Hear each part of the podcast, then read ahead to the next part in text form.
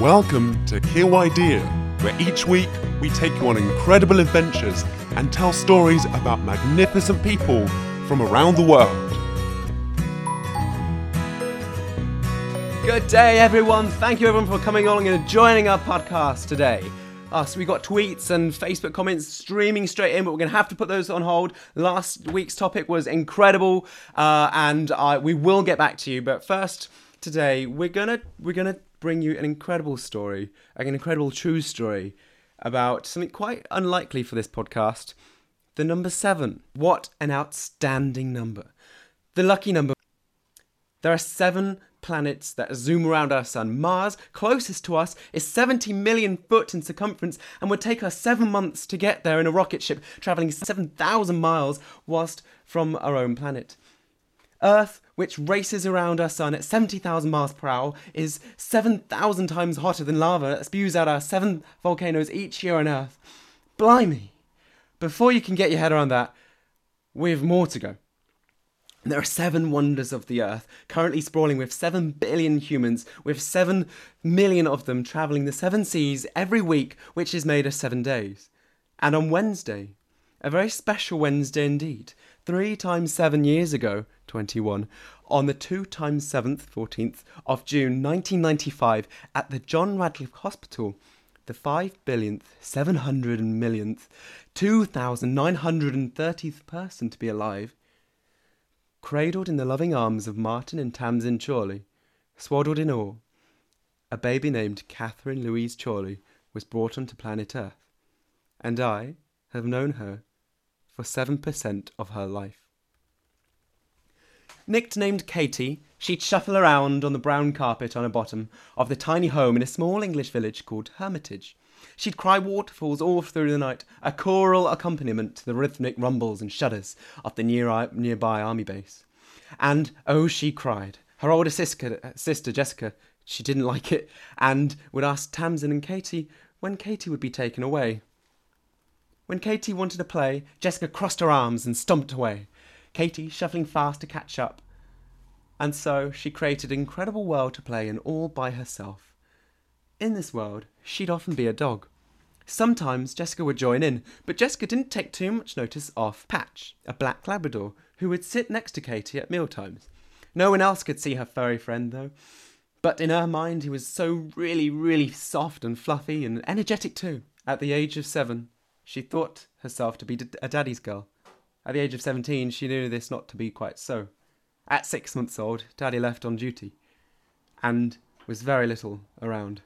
Mum and Dad parted ways shortly after. Superhero Mother Tamsin had to look after both Katie and Jessica single handedly, and by golly, what a job she did!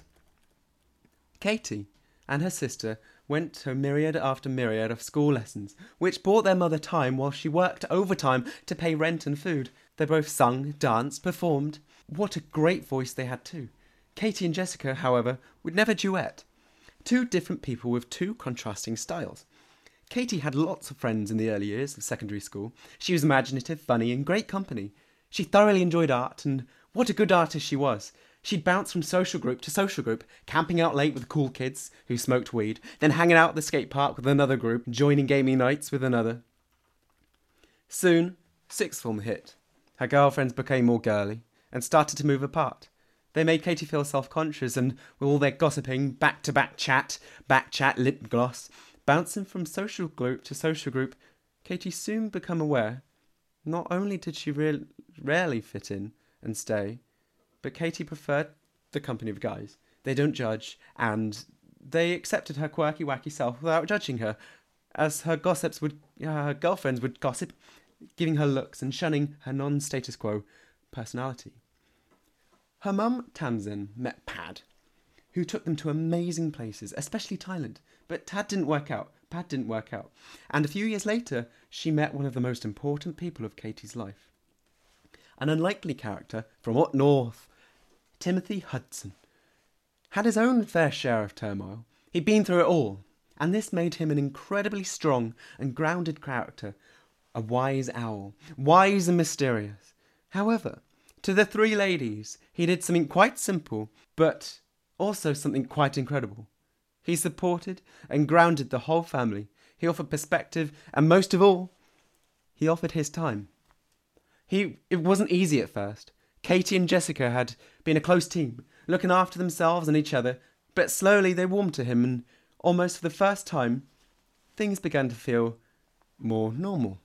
Like a normal family. Tim had to often pick up Katie from her late nights out, once from a police station.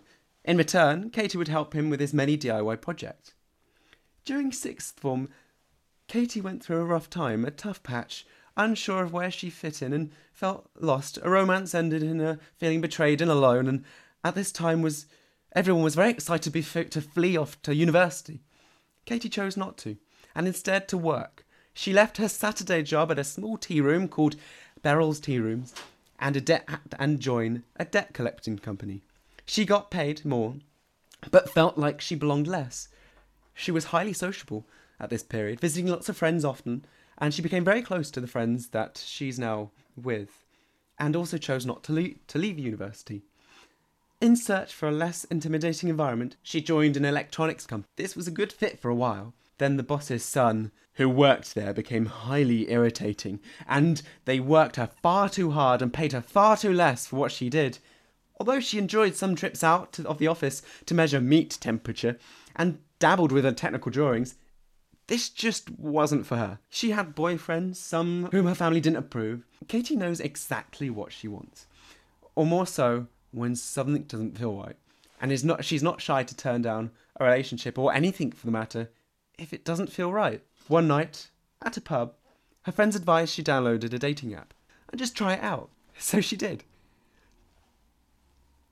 Driving back from Bristol, I, having recently downloaded an app with my mates, I sat in a small service station close to a small village in a Hermitage.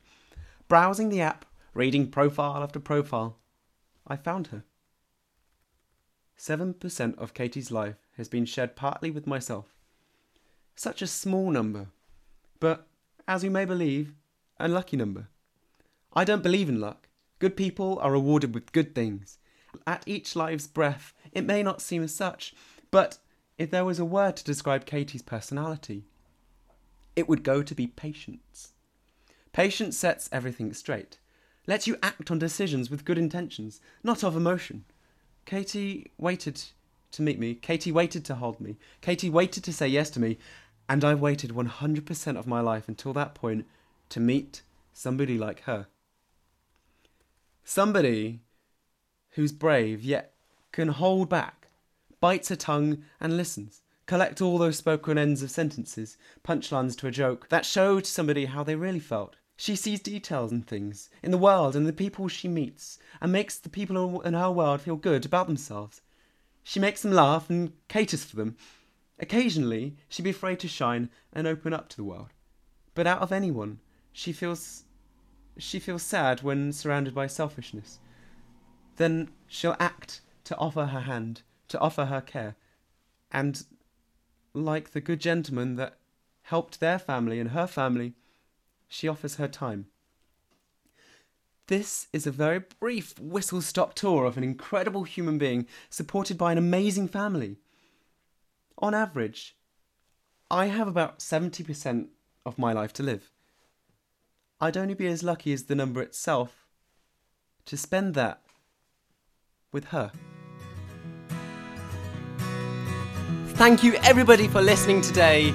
Uh, we've just got a lot of emails. We could just all just stop sending through. We've, we've, we've just got one in now. We've got a tweet from uh, Mr. Darcy just to, to wish a lovely happy birthday to, to Katie Chorley.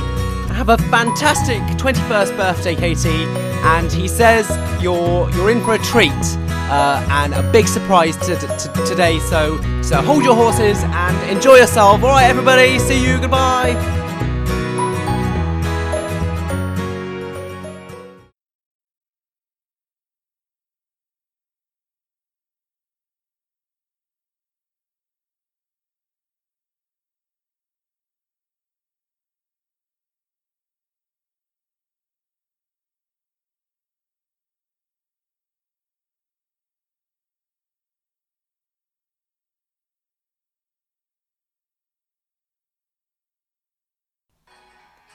This was brought to you by Darcy Darcy FM in